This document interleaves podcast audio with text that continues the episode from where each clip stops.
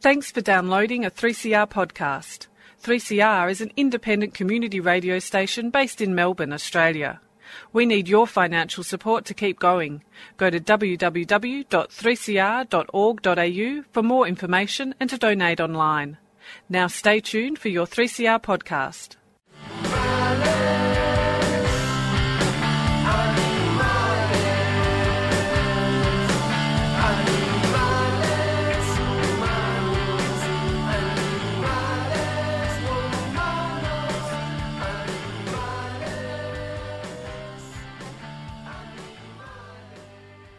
Welcome to Freedom of Species. Freedom of Species brings animal advocacy to the airwaves.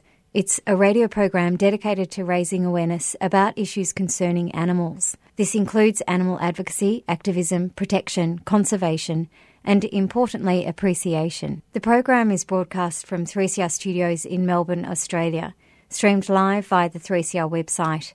Recent podcasts are also available via the 3CR and Freedom of Species websites. All podcasts are available via iTunes. Thanks for tuning in. My name is Emma Townsend. Hey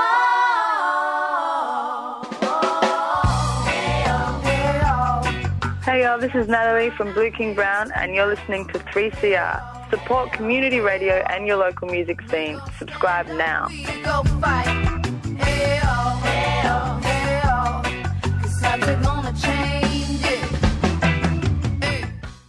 Today we speak with Dr. Lydia Tong, a veterinarian and research affiliate with the University of Sydney, whose research is set to be a game changer in combating family violence by acknowledging what can be done in the area of the non-human animal members of the family. We also speak with the Chief Executive Officer of RSPCA Victoria, Liz Walker, on this subject and the recent RSPCA submission to the Royal Commission into Family Violence. After that, we speak with Sean Monson, the acclaimed Earthlings director who has a new movie coming out titled Unity. We chat with Adam O'Neill, a very well-respected consultant for scientists and landowners. Adam has had time as a feral animal eradicator in his past, and he joins us to talk about Greg Hunt's War on Cats. And specifically, he will comment on an article authored by Arian Wallach and Daniel Ramp that appeared in The Conversation titled Let's Give Feral Cats Their Citizenship. We also hear from Sydney Pig Save about a very important upcoming anti-Ag Gag rally. It's a packed show, but please listen up. And if you can't, you can download the podcast.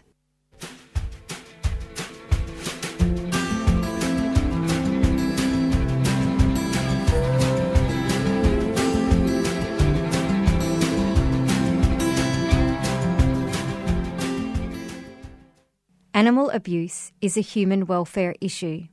Those are the words of Phil Arco from the Link Coalition. The Link Coalition is a national resource centre on the link between animal abuse and human violence based in the United States. Can you give us some examples of the documented research that's been done there that confirms the strong connection between violence to people and to animals? Oh, there's a tremendous amount, and to be honest with you, some of the most cutting-edge research is coming out of Australia these days. One of the earliest studies came out of Sydney. John Clark with the New South Wales Police Department did a classic study. This was back in 2002, and he looked at 200 people who'd been convicted for animal abuse, and he found that 61% of them had also committed an assault, 17% had histories of sexual abuse, 8% had histories of arson, 99% of them had committed other crimes, and they averaged 4 different types of crimes. And he said that a history of animal abuse was a better predictor of sexual assault than were previous convictions for homicide, arson, or firearms offenses. That's pretty compelling evidence. We have a number of, just many. We've got over 800 citations right now. It's kind of hard to keep track of all of them. There's so many coming out all the time. But we found, for example, that, as many as 71% of battered women in domestic violence shelters report that their animals were killed or tortured. Upwards of half of them report that it was the fear of what might happen to their pets that kept them from leaving. And in a study in New Zealand, we found that the average length of before they left was 2 years. So they lived in this landscape of terror with an abusive mate for 2 years because they're afraid of what would happen to their animals. And the New Zealand study also found that it wasn't just her animals that were at risk. It was the family, that was the animals belonging to family members or friends of hers who helped her escape that could be tortured or killed long after she had gone as a means of retribution. The numbers are compelling, and the anecdotal stories are sometimes even more so. Since that chat with Phil Arco, the FBI, the Federal Bureau of Investigation in the United States, have declared animal cruelty a crime against society in all 50 states. It is now a felony, a very severe crime, and so it should be. Cruelty to animals should always be addressed for the welfare of non-human and human animals alike. Our lives are knitted together in complex relationships, more complex than our intelligence can grasp. Today's topic brings to mind the Bradley Miller quote, "Teaching a child not to step on a caterpillar is as valuable to the child as it is to the caterpillar." Phil mentioned that Australia is at the forefront of a lot of research in this area, so I was keen to find out what was going on in 2015. We'll now go to our interview with Dr. Lydia Tong. Are animals indeed our best friends when it comes to combating domestic violence? I think so. I think animals, they will be our best friends in a few senses in this whole situation. They certainly can act as sentinels, I believe, you know, that for domestic violence. It may be the vet that first sees something going wrong in that family. And in the other way that they're best friends in these scenarios is that I've heard many victims say to me that they wouldn't have survived without those companions, those animal companions of theirs. Sometimes they're the only friend that they have left because they've become so isolated through the abuse, and so they're just critical in many ways to the survival of a lot of people in these horrible situations. Lydia Tong, veterinary and research affiliate with the University of Sydney, who is also a veterinary pathologist. A veterinary pathologist is someone who's trained as a veterinarian, and then they specialise in the study of disease, and that might be through examination of dead animals or animal tissues. Tell us about your past experience as a vet, which led up to your focus on the present research that you're doing. I started out working as a vet in practice, and I did have experiences where I saw patients who I was concerned might have experienced abuse, and I realised at that point that there was very little in the way of education for veterinarians and support structures to allow vets to A, diagnose animal abuse and B, sort of report it. So that sort of those experiences very much led me to do the research I am now. Were you in a private practice during those veterinarian years, or was it a community vet hospital? Or so I've seen cases of abuse or suspected abuse in private practice, absolutely, and also in some time that I spent working in shelters, sort of animal welfare shelters. So you can see it anywhere. At that time, the feeling was, did you just have to keep a tight lip and just, you know, do your service as a vet and fix the animal's injuries? Is that how you felt?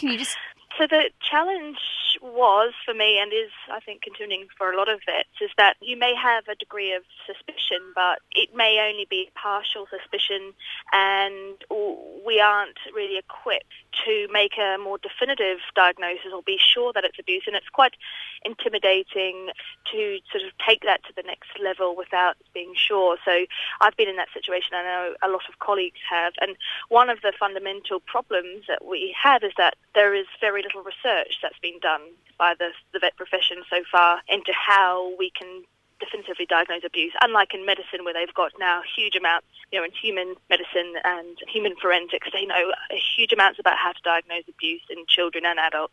How often were you coming across this as a practicing vet where you had suspicions? Not terribly often, you know, every once in a while, every few months maybe. It's a bit different if you're working in an animal welfare clinic where you'll get animals brought in by inspectors, so you're seeing it a bit more frequently.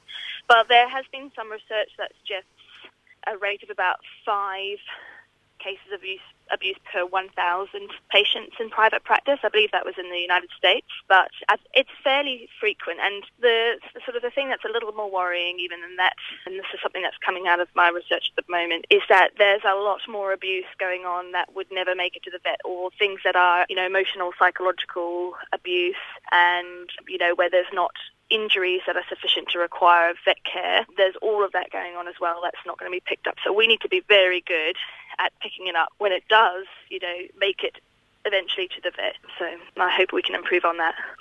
We are speaking with Dr. Lydia Tong, veterinarian and research affiliate with the University of Sydney, about her research regarding the link between domestic violence and animal abuse. Can you tell us in more detail about the actual research you're doing, Lydia? So one part of the research that I am involved with and have published work on is looking at more definitively being able to separate what is an abuse injury from an accident. And the research that I've done was looking at dogs that had fractures. So we compared abused dogs to dogs injured in accidents and found that there are ways that you can start to separate them depending on all sorts of different details about the fractures. And that was, you know, it's a small part of the puzzle, but it's just a step in the right direction.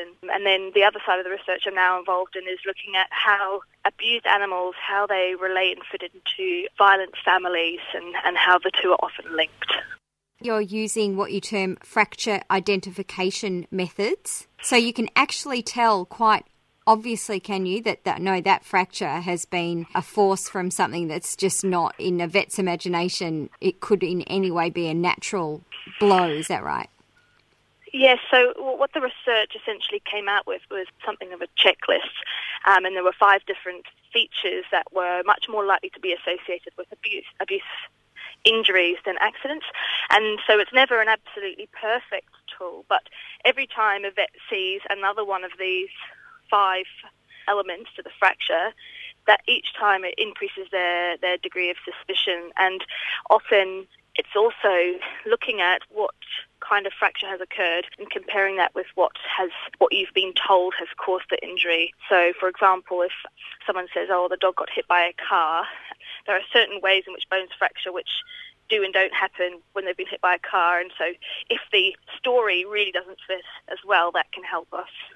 You say vets are often the first to see evidence of abuse within the human family when you treat injured pets. I'm a little bit confused because in an interview last year we did on the link between domestic violence and animal abuse, or violence in general and animal abuse, and many said, oh, well, you know, people that abuse animals don't then take them to the vet. Can you just flesh that out a bit for us? Because, I mean, obviously that's not always the story. Yeah, so it's actually a common misconception that abused animals don't make it to the vet clinic. And so there was a previous study in the UK that found that when abused animals did go, and over half of vets in the UK in private practice have seen abused animals. In other countries it goes up to 90%. And 25% of the time it was actually the abuser themselves that brought the animal. So it does actually happen. And the study that I have running currently shows me as well that quite often, and that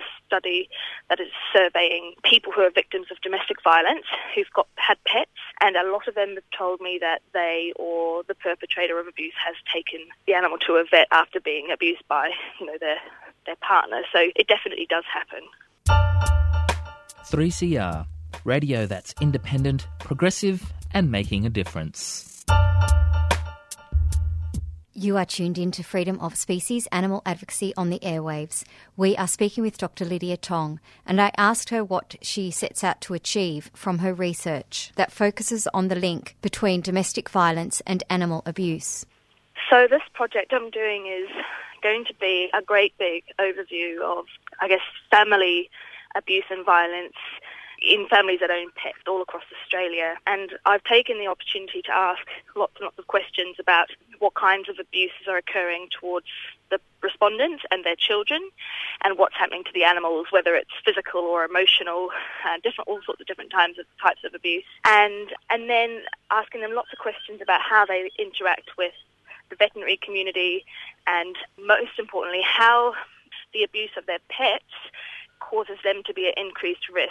So, for example, they tell me often that they have delayed seeking shelter at a safe place because they can't find anywhere for their pets to go. They've even returned to an abusive partner often because they're afraid for their pets, and they've experienced further abuse, or their children have, or their animals have, because there are no services to help people who have pets who are escaping violence. So I guess, A, the purpose of the study is going to be to really get to grips with what the situation is in Australia. And secondly, I want that then to go on and inform people who make policy and provide funding to services, because these people who are experiencing violence, who have pets, are really suffering at the moment. You hope to improve the services for both human and animal victims with your research. Can you give us an example of how this is to be implemented?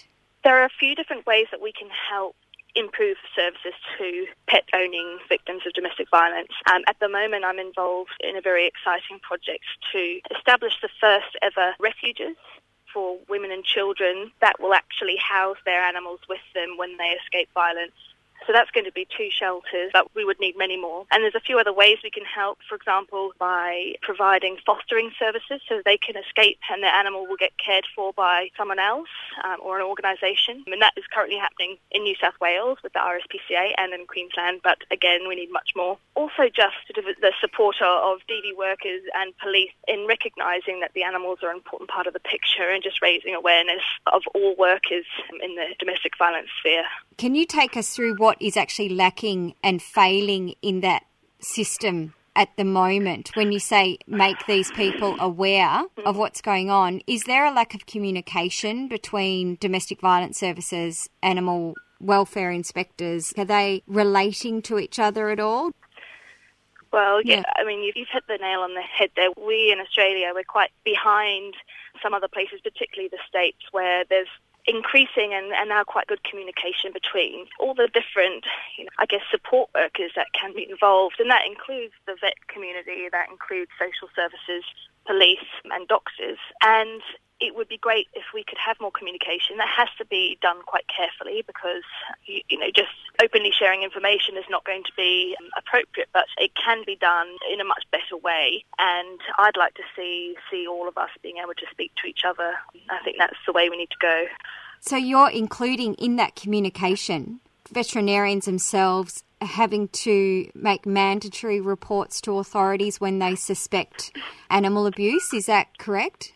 Yes, I think that that's where we need to end up. I'm not in favour of rushing it in imminently because I think it has to be very carefully considered and thoughtfully designed. One of the reasons why I am in support of mandatory reporting is because at the moment vets have no protection whatsoever for reporting abuse, and most vets really do not feel comfortable. I think less than 10% of Australian vets feel comfortable diagnosing and reporting abuse in animals. So what we need to do is make sure that when a vet does suspect or want to report abuse in good faith, that they can do that without having to be concerned for their own safety or for their professional standing. So what we need to do is design a reporting system that's appropriate for pet owners and appropriate for veterinarians. The ideal would be the vet comes across this scenario and feels entirely comfortable in reporting this issue. There's a database that is shared by all authorities, police, welfare inspectors, and on people's criminal records. Mm-hmm. And that's all shared information, basically. That's how I'm... authorities, yeah. Mm-hmm. Yes, absolutely. Something that was, very carefully controlled, but whereby exactly if a veterinarian sees an animal that they're highly suspicious has been abused, or someone actually gets convicted for animal abuse, that name goes on a list that then can be accessed by social services. Often when these things do get followed up, very often the families are already known to social services or so on, or vice versa. So yes, I think that's the future. It's going to take a while. At the moment, I understand there's not really that communication. So someone can start committing crimes and they may have been abusing animals as a younger person, but there's no, you wouldn't know that at that level. How I'm reading this area of research and work that's been done by the Link Coalition is that you're really trying to get these systems in place. So ideally in the future, there is some kind of preventative source for your work. as far as I understand, in New South Wales, at least in the Sydney area, with domestic violence incident reporting by the police, I believe they are looking at introducing, adequate space to consider what's happening with pets in that situation, which is a really good step forward. But yes, I think at the moment, the fact that someone has a history of animal abuse on their record is not something that's very accessible later down the line. And to be honest, it's quite unusual or fairly rare that animal abuse gets convicted. It's very under, I guess, it's this criminal prosecution for animal abuse is quite, the rates are low compared to the occurrence of it. But, in the future that'll be good, because the fact is that people who are abusive towards animals are, the link, as you know, is so strong, and those people should be considered high risk for violence towards people as well. How long until you've wrapped up this research you're presently engaged in? I am going to be collecting data probably for another couple of months. I've already got well over 1,000 respondents, and I hope that it will be completed and ideally published in the first half of 2016. So, because I think there's certainly an urgency to getting this out and sharing it and informing those who need to be informed about what the situation is. Then it'll be evidence, which is great, rather than anecdotal. Absolutely. Yeah. It's going to be some cold, hard numbers and some quite difficult-to-swallow facts about the situation in these violent animal-owning homes. Can you just reflect on anywhere overseas that is ahead of us in this area? I think the United States really is the most advanced when it comes to this issue. They have instituted across quite a lot of states laws that help address these abusive, what I would call co-abusive families with animal and human abuse. They have mandatory reporting in around 10 states of animal abuse, and they also have a lot more service provision, such as many more shelters that will house families and animals escaping abuse, fostering services and so on. So I think if we could sort of look up to anyone in terms of a model for how we can improve it, would be the United States. New Zealand is also doing really good things. What are they doing in New Zealand? They've got increased awareness. They've been doing a lot of educational campaigns with the New Zealand SPCA, and they also do have a women's shelter that will house animals. So we can learn from our neighbours as well. Did you say that in the US they have mandatory reporting of animal abuse from vets, is that right? That's correct, yes, yeah. In 10 states, and in Canada in 4 provinces, so it does happen, but it has to be done carefully. Well, thank you very much for your time, Lydia, and we look forward to catching up with you again when this is all published. Absolutely. Yeah. Yes, I'll love to share that with you all. You are listening to Freedom of Species Animal Advocacy on the airwaves. We will now go to our interview with the Chief Executive Officer of RSPCA Victoria, Liz Walker. On what basis did the RSPCA feel it necessary to facilitate a submission to the Royal Commission into Family Violence? Well, Emma, the thing that is widely known but nothing is done about is that threats and actual threat and abject neglect is often a consequence for animals in domestic violence circumstances. So our threats to animals are used so that people don't leave, and then if people do leave, sometimes those animals are neglected. And there's some terrible stories where children have begged mothers to go back because the family pet is still at home or it might be injured. And it places incredible pressure on the victims of domestic violence, but it also has a major impact on their recovery if they can't be with their animals. Can you share with us what was included in the RSPCA submission and what the RSPCA would like to see taken into account and implemented as a result of the Commission? There are 3 main recommendations that we made. So one of them is around our inspectorate and authorised officers, who are often called to cases where there's animal cruelty. And we think it's very important that these people are actually trained in recognising domestic violence, and indeed that there is compulsory reporting for authorised officers and our inspectorates, so that we can actually make sure that any indication of domestic violence is seized upon very early in the piece. The second recommendation is related to that, and again includes that training of veterinarians this time and a framework for reporting, where we believe that veterinarians who see animals that may be victims of domestic violence need to have that mandatory requirement for reporting as well. And the third thing is around providing some really meaningful assistance for the care of animals that are involved in family violence situations. And that not only means actually providing, you know, boarding for these animals, either in private facilities or indeed in the welfare sector, but it actually means planning to take these animals with the families, women and families who are actually escaping domestic violence situations. That is the absolute best outcome, that when people flee violent situations, they can take their animals with them, because it keeps everyone safe, keeps everyone together and maintains that solid connection, which is often so important to them. In the first recommendation of training and reporting mechanisms for early intervention, can you mock up an example of this early intervention, which is lacking currently?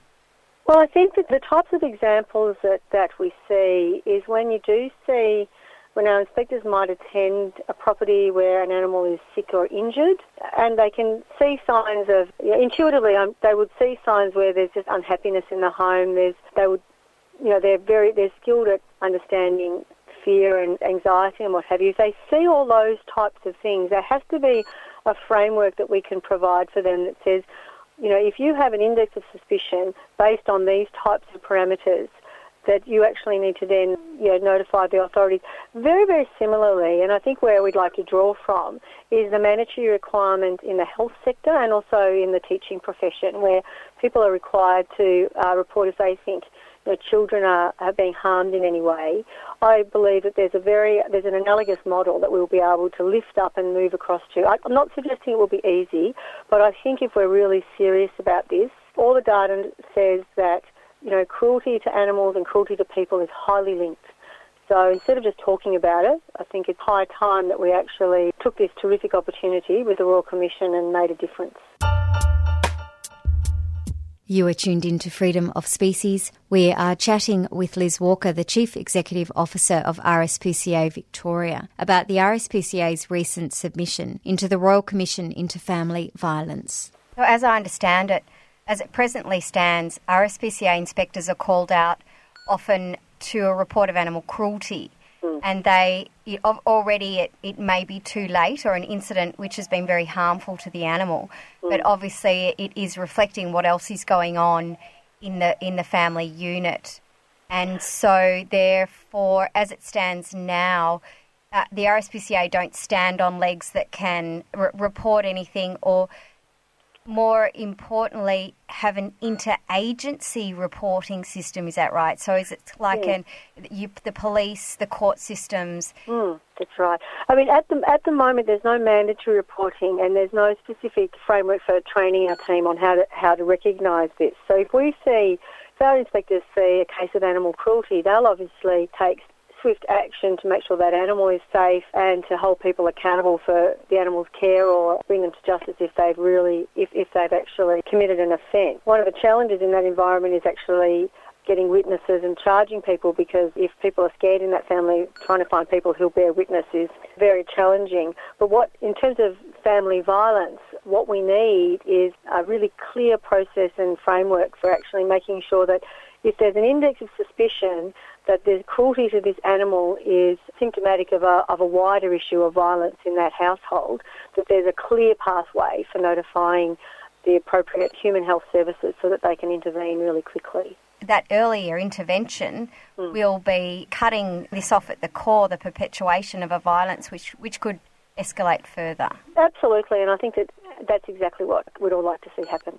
And where does it stand now, the submission? How does this process go once you put forward the submission? My understanding is that the Royal Commission has to go through its entire findings, and it's still well and truly in the thick of working through that, and so it will come out with recommendations, and then we would be very keen to assist in developing and participating in developing those standards and what have you, and also helping with the question around animal sheltering. In the meantime, just in the last couple of weeks in advance of any findings of the Royal Commission, the Andrews government provided funding of around about $100,000 over 4 years to Safe Steps, which is an organisation that assists people fleeing family violence. And that money is actually designed to help Safe Steps work with animal welfare agencies such as RSPCA to work on a framework for supporting keeping animals with families and making sure that victims of domestic violence get out of that situation as quickly as possible, making sure that animals are safe. So we'll be working with Safe Steps to actually build a framework around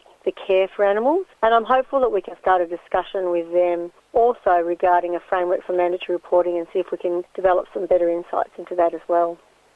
Thank you so much for your time, Liz. My pleasure. Yeah, we really look forward to hearing the outcome of this extremely important work that you're up to. That's my pleasure. It's a really critical piece, having the link between animals and people, and keeping people together with their animals for their recovery from these terrible situations is tremendously important, as of course is always keeping the animals safe in the first place.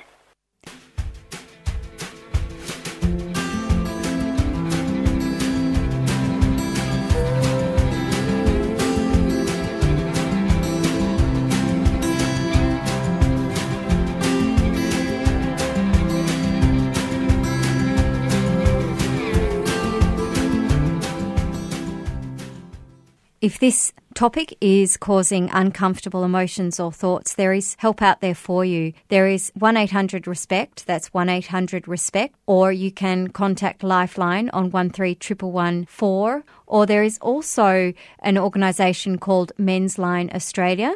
Men's Line Australia is a professional telephone and online support and information service for Australian men, and that is 1300 7899 78.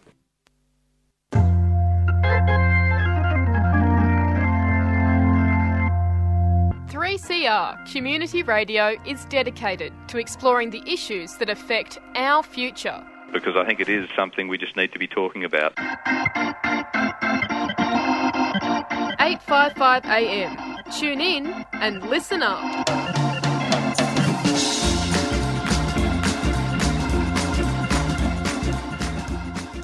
We will now go to our interview with the acclaimed director of Earthlings, Sean Monson, and unearth a bit about his new film titled Unity.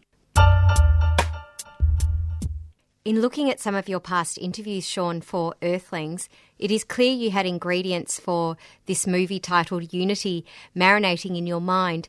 To what extent was this intellectual engineering in wanting to reach a larger audience with your Earthlings message? Well, The Earthlings is a film about how we regard other beings and how we have sort of compassion for some, but then disdain for others. And but it's particularly about the animal kingdom. And Unity was taking that further.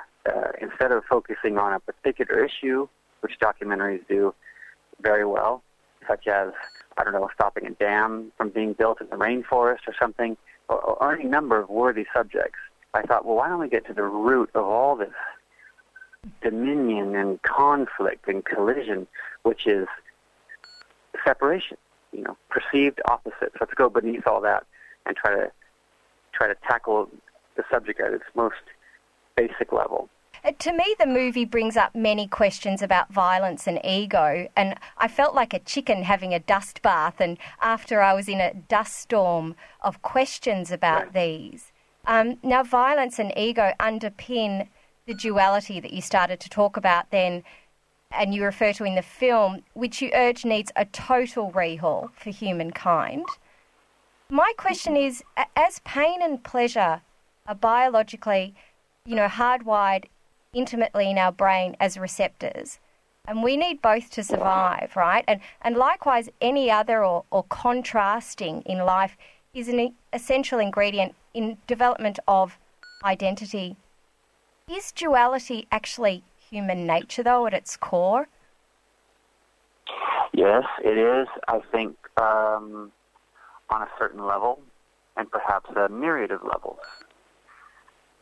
But we've also seen an evolution through these levels from the much more savage approach of the treatment of humankind, such as, let's say, public hangings, which still occur in some parts of the world, or public executions, or putting babies on spikes as you walk into the city of Rome thousands of years ago. Well, we don't do this anymore. We've evolved beyond that, and women have the right to vote, and gay marriage is getting okay, and we are slowly moving up through these levels of past identity and tradition with what we think is us and who we are. So something is propelling us forward. And a great example might be looking back in history at World War II, for instance, where you would see someone like Hitler and someone like Gandhi who were contemporaries, who existed at the same time. Here, again, is the spectrum, the capacity, the human capacity for either dominion or compassion. It exists. It's there. It's right there. And so the film is asking us to evolve higher toward more compassion as opposed to dominion and separation.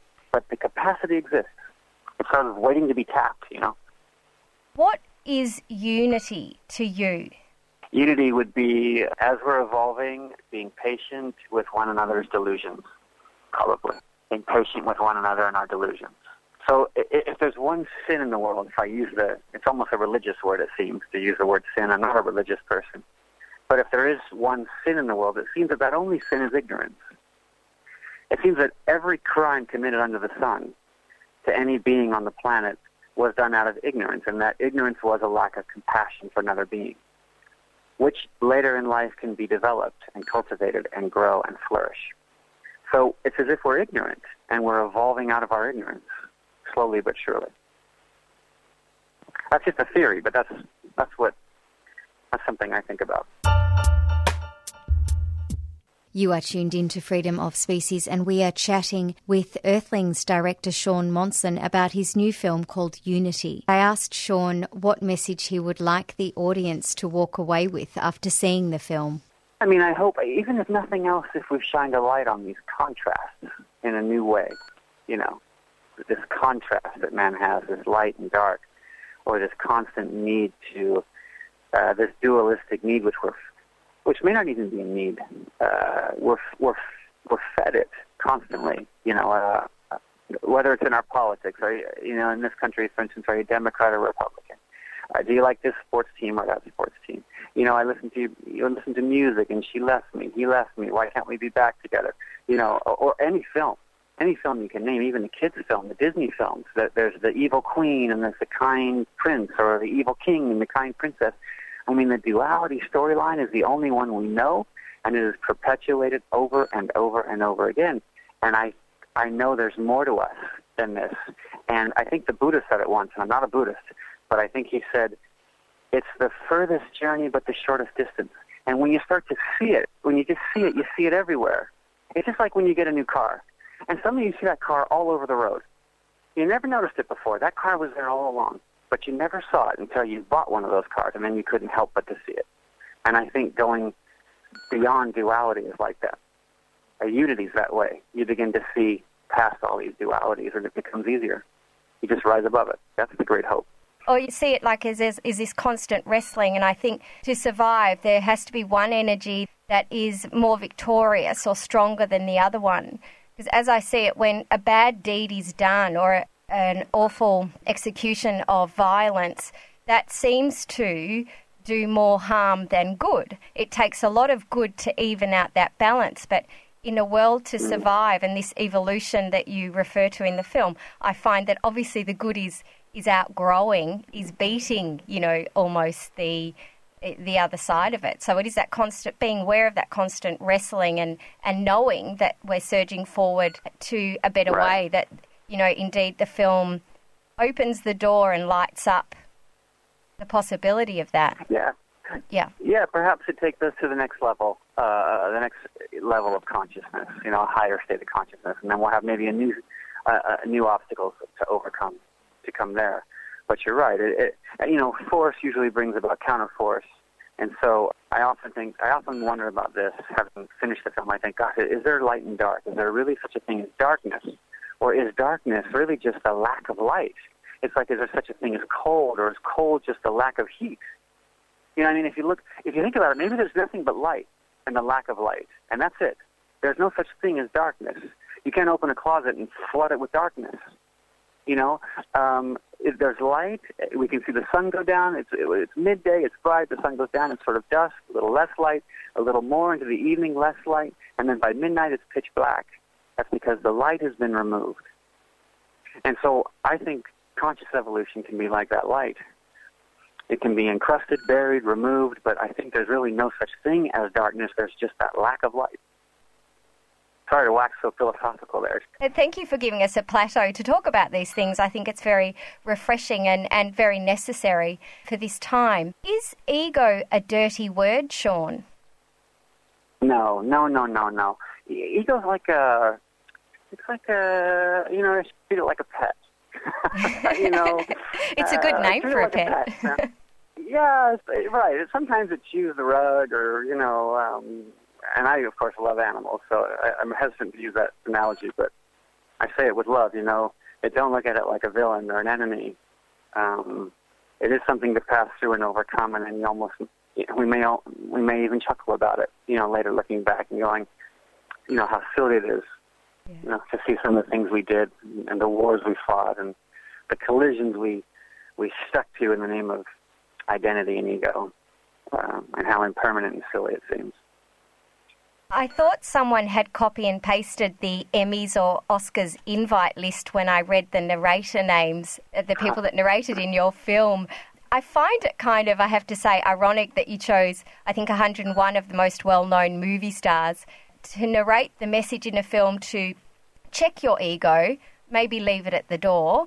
It's known that Hollywood's very egocentric. Right. You know, it's an industry where arguably the healthiest, shiniest, more robust egos remain victorious. It's a healthy contradiction, maybe, you know, to have such a cast to talk about such a message. But, you know, why not? I mean, sometimes actors will play... roles in film that are awful roles, and sometimes be celebrated for it.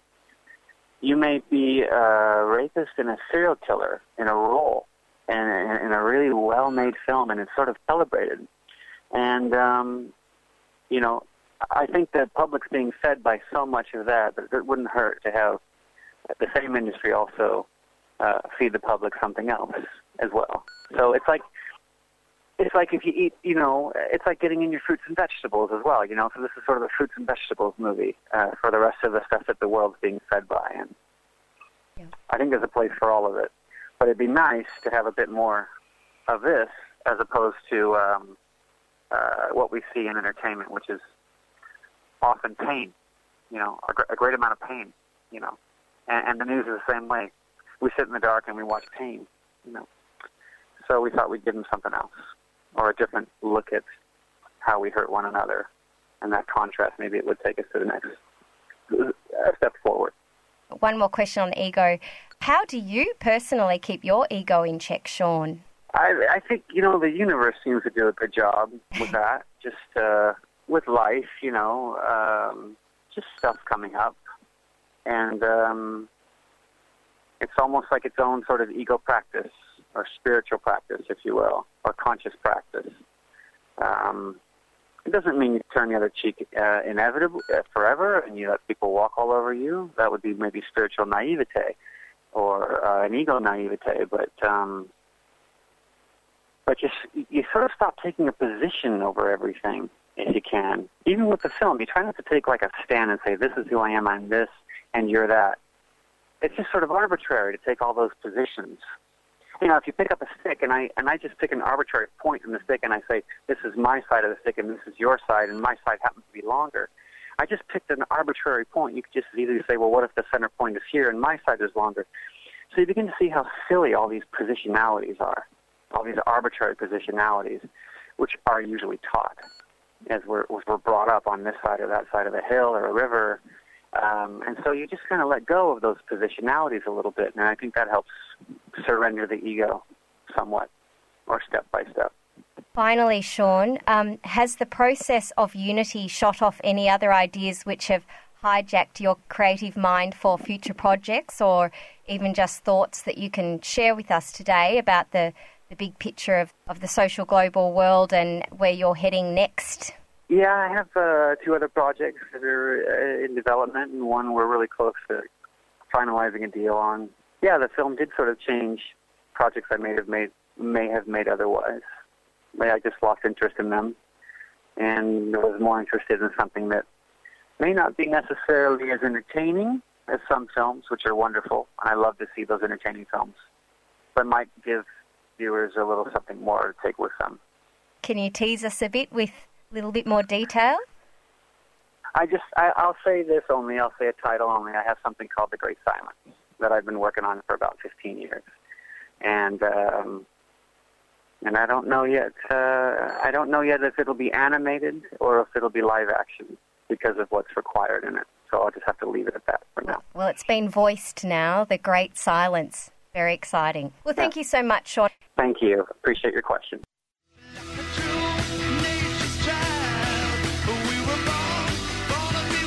Freedom of Species is a show about animals, for animals, listened to by humans. Tune in Sundays, 1 p.m. Born to be wild.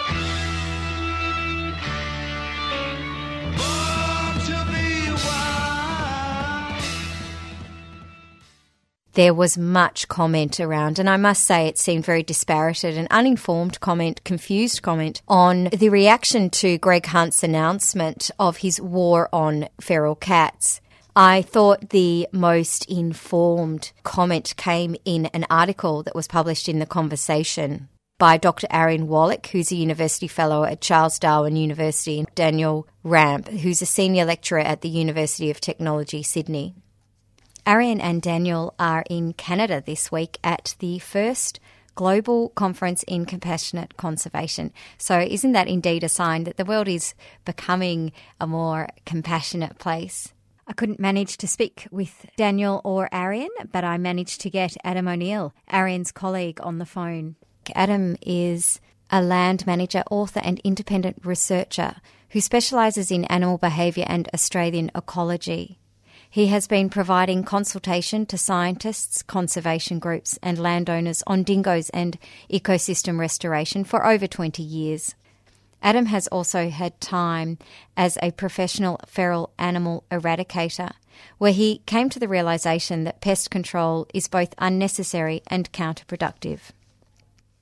Adam, thank you so much for commenting on this war against feral cats issue. Firstly, I guess feral cats need a new PR spin, don't they? Well, they've certainly got that with Ariane. Yeah, she certainly stirred things up. It comes back to how we are dealing with our dingo apex predator. Is that right? Well, I think this is the biggest problem, and this is where it's all started.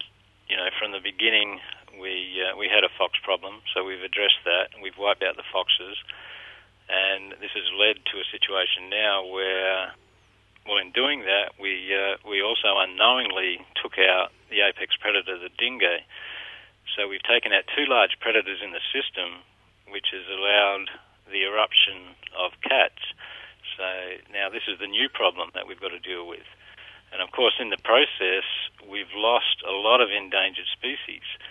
The very species we were trying to save initially have now gone. I mean, there's just a few remnant populations left that we're desperately trying to save. So this is where this war on cats comes from. But it's all self-inflicted, if you like. And I really don't think that declaring war on cats is the answer to the problem. It's not really the solution. I think what needs to be done is we've got to go back to the drawing board, back to the beginning, and look at these systems prior to the intervention and analyse what was keeping these endangered species alive for so long.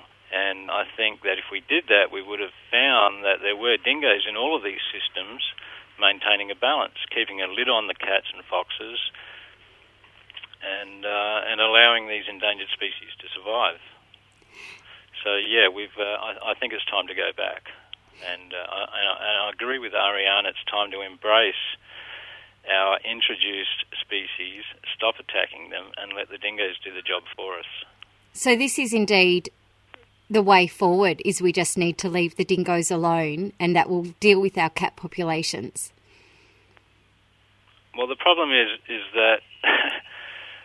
In most areas, we're largely governed by the requirements of the pastoral industry. They seem to have this idea that dingoes are a major problem, and they are when they're persecuted.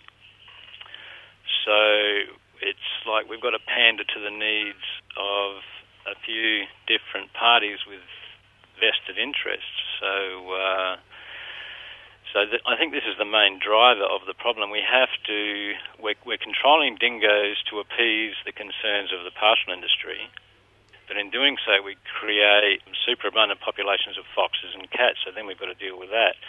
So what we really need to do, I think, is go back to the drawing board and look at the initial problem of pastoralists dealing with dingoes. And to do that, I think guardian dogs is the answer. And in my opinion, if you leave dingoes alone, they become much less of a problem. Once you restore their social integrity and their territoriality, the numbers actually go down, and they concentrate on traditional prey and generally leave livestock alone. So rather than push this measure of continued persecution of predators, I think it's time to go right back to the beginning and take a whole new look at it and start with the problems with pastoralists. If we can sort that out, everything else will fall into place.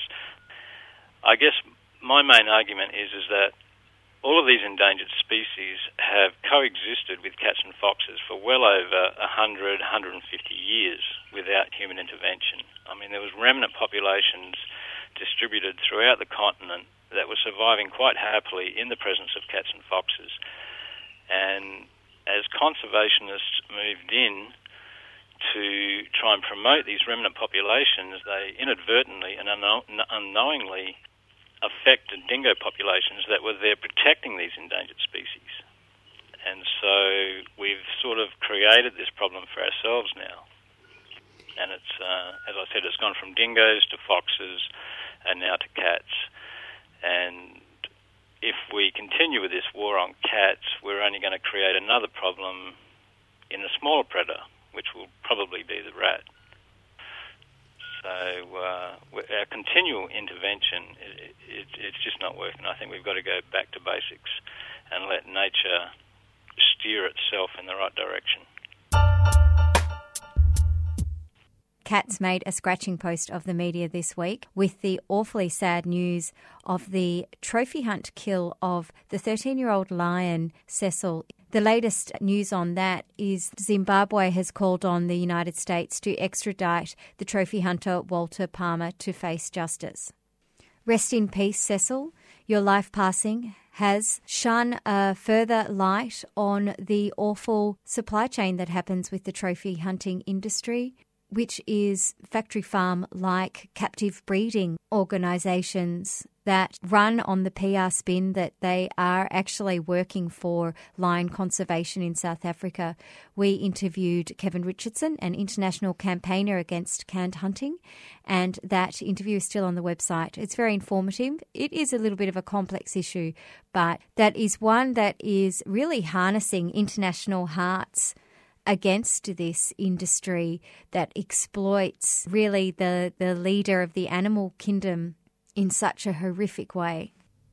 If you're sick and tired of the news reports and your modern day life is a blues of sorts, put your head in the sand. Hey, this is Jane from The Herb. Please support community radio and your local music scene. We can't hear you.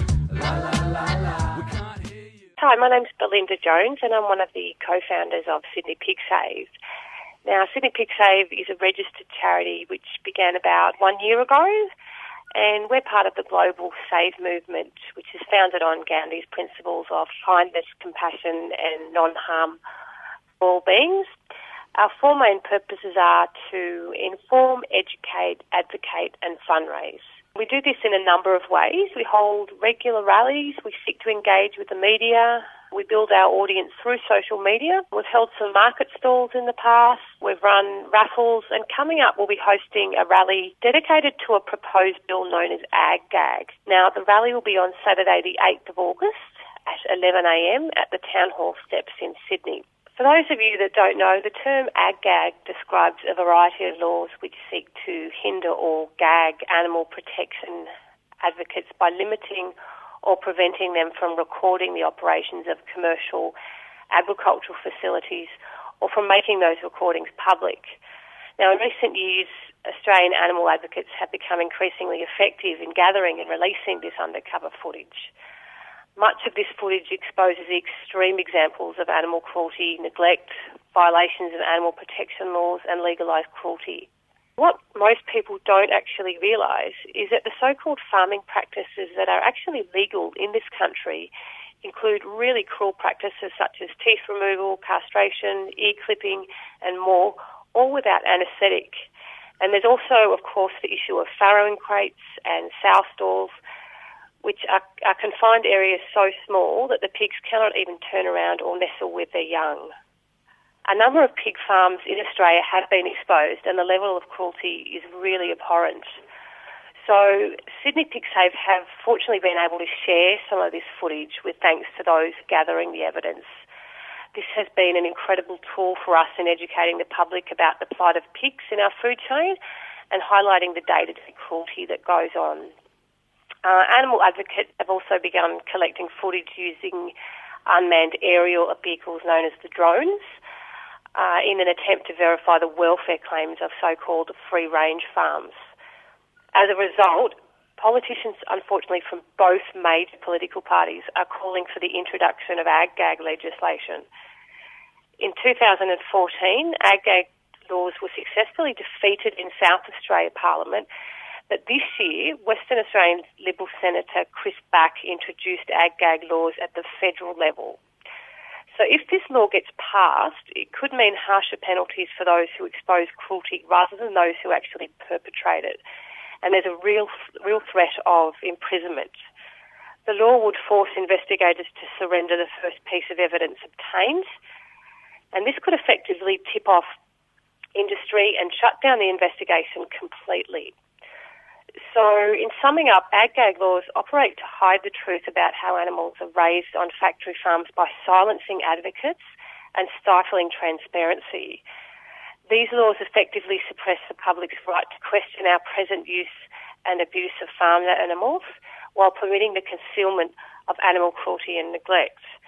So Sydney Pig Save are really hoping to see as many members of the public there with us rallying on the 8th of August to add their voice to say no to Ag Gag.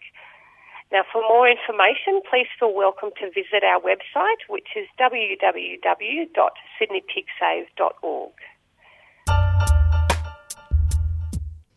Before we wrap up the show, there is a great reason to celebrate with the news that the Gadhimai Temple Trust in Nepal made a formal decision to end animal sacrifice that has happened with the Gadhimai Festival for the last 300 years. The Gadhimai Festival happens every 5 years, and I quote, "The Gadhimai Temple Trust hereby declares our formal decision to end animal sacrifice. With your help, we can ensure Gadhimai 2019 is free from bloodshed. Moreover, we can ensure Gadhimai 2019 is a momentous celebration of life. For every life taken, our heart is heavy. The time has come to transform an old tradition." Wow, that's definitely a big one to celebrate. Next week, Kate Gracie will be back in the FOS Producers' Chair. We'll be hearing from activists campaigning against the horrific annual seal slaughter in Namibia and its ugly Australian connection. We'll also hear about the proposed seal cull in South Australia, so be sure to tune in for that one. I'd like to thank very much Lydia Tong, Liz Walker, Adam O'Neill, Sean Monson, and I peppered a little bit of music from the musician's Magnet. Have a great week. Taking us out is a tune by Passenger called Hearts on Fire. R.I.P. Cecil.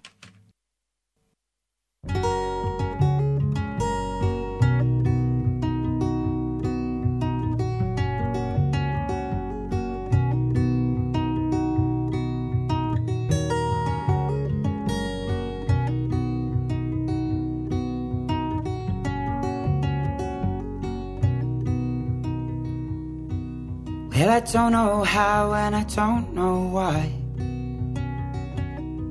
but when something's living where you can't see die. You've been listening to a 3CR podcast produced in the studios of independent community radio station 3CR in Melbourne, Australia. For more information, go to allthews.3cr.org.au.